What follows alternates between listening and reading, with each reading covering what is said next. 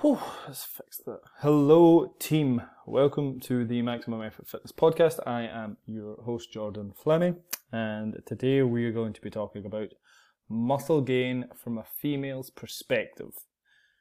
This episode is sponsored by a glass of wine and my increasing anger at these fit pros who try to abuse the trust that people put in them because they seem very genuine and they have amazing physiques.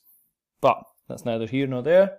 We're going to be talking through the physiological training effects of muscle gain, the mental training effects, and the behaviours surrounding our current society and our current era of misinformation. So, I've got a photo here of my client Laura. And for those of you listening, I just took a glass, a drink of wine. Fuck you, I can do what I want. No, I'm just kidding. This is a photo of my client Laura. Now, if you don't know who Laura is, she began working with me way back, um, oh, the November of 2018 and she came to me with uh, scoliosis at the spine, back pain. She couldn't really walk basically because it was too sore because her muscles were weak and they weren't supporting her spine. There's a photo of her at her beginning where she didn't really have any muscle mass, and then there's a photo of her looking jacked as fuck. So if you want to, you should check this out on YouTube. Just Google the Maximum Effort Fitness Podcast, female muscle gain, and you'll find it. But the I wanted to talk a little bit about the process behind it. So we're gonna start with the physiology of muscle of muscle gain. It's not actually different for males and females. It's more important that females have consideration for the mental side of it, but I think it's important that we take that into consideration when we're talking about this. So, muscle is built from protein. Okay, so that's why you need to eat protein. It's built from protein, and it is denser per square meter or square centimeter than fat. So when you see someone that's very muscular or very toned and they have a lot or they, they weigh a lot but they don't look like they weigh a lot, it's because the muscle's denser than fat. Not that it weighs more, a kilo is a kilo, but generally, but speaking, not generally, definitely, muscle always looks better than fat.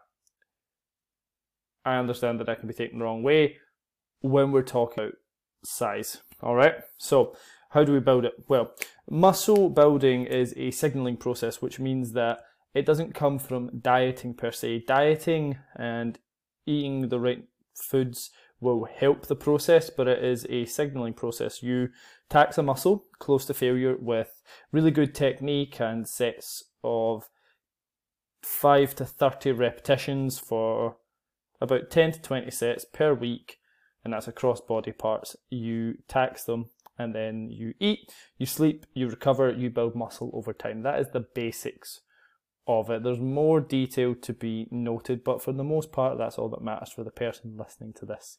Is train hard in the 5 to 30 rep range for about 10 to 20 sets per muscle group per week. That's the physiological part of it. Of course, very good technique, controlled range of motion, focusing on compound movements because they stimulate more muscle fibers. More muscle fibers stimulated means more chance for growth for the most part, and sprinkle in some accessories. But don't do glute kickbacks for sets of 50 and think that you're going to be growing muscle, is what I'm trying to say. Now, physiologically speaking, that's kind of the basics of it it's more the mental side of things for females that can get quite daunting. The idea that lifting weights will make you bulky and unattractive is just plain wrong. And what I want to address with this is that it goes back to the 70s. So basically, in the 70s and the 80s, gyms were full of men, but they were empty and devoid of females. And these marketers and these gym owners looked at it and said, well, we're missing out on, you know, 50% of the population. We're not making money. How can we attract females to the gym? So they came up with the idea of toning a muscle. And they started spinning webs and lies around the idea that you have to train in a certain way when you're female and you have to train in a certain way so that you tone muscles and you don't make them big and bulky. and this ended up in the general media sphere so that in these magazines, like I guess Hello Magazine, and it's honestly the only female magazine I know. It's only the only magazine I know, to be honest. Oh, Men's Health, that's terrible, don't read that. But in Hello Magazines and their ilk, we got these people who were in fantastic shape. Um, whether that's naturally, whether that's, you know, assisted via steroids, we'll never know. Well, we will because they're morons and their training doesn't achieve the results that it says it does. But I digress. These people benefited and profited off of your fear. Your fear that you were not worthy enough, that you your body wasn't worth enough, which I'm just saying categorically, however you are, as long as you're happy, your body's worth worth it. But they sold you these skinny teas, these workout home programs, these booty builders, these things that were not only ineffective, but then made you feel like a failure because they sold you something that was never going to work in the first place. Because muscle is an incredibly, incredibly difficult thing to build. And this is something I've went on on my social media this week, but muscle building is like biking uphill. It's difficult. It requires a lot of effort. It requires a lot of persistence and patience. It's difficult. And you have to get a lot of ducks in a row to nail it. Fat loss is so easy when it comes down to it biologically. Of course, there's many factors that affect you mentally, but in, in essence, you just have to being an energy deficit. And energy is food plus movement. So if you eat less and move more, yes, you will lose weight. But there's so many psychological things around it, and there are biological factors that make you stop doing that. But if you are in a calorie deficit, you will lose weight. There is no way that you can't do it. E equals mc squared. Matter cannot be destroyed, only manipulated and changed. It's a physical law until aliens come down and break our eh, ideas and our concept of what the laws of physics are from the fifth dimension. But well, that's a podcast for another day and a lot and a lot of MDMA and acid. So we were just talking that the psychological parameters are scarier. So when it comes to nutrition, you tend to find that in your first year of training, you can gain about 20 pounds of muscle, and that's a lot, by the way.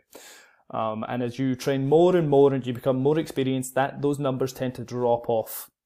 And that's from Alan Aragon, a nutritionist, a nutrition research fellow, and somebody that's really accomplished in this field.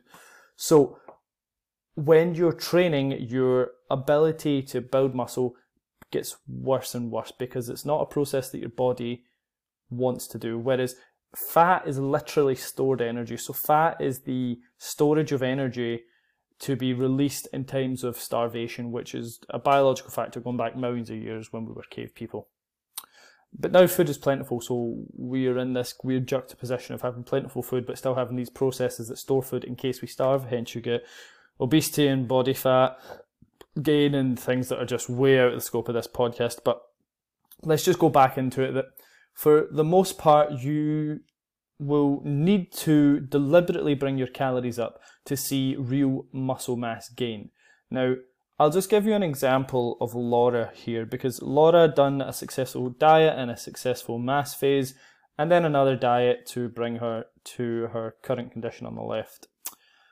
She was in a calorie surplus for about eight, nine, no, nine months and she gained around six kilos because she was training incredibly hard.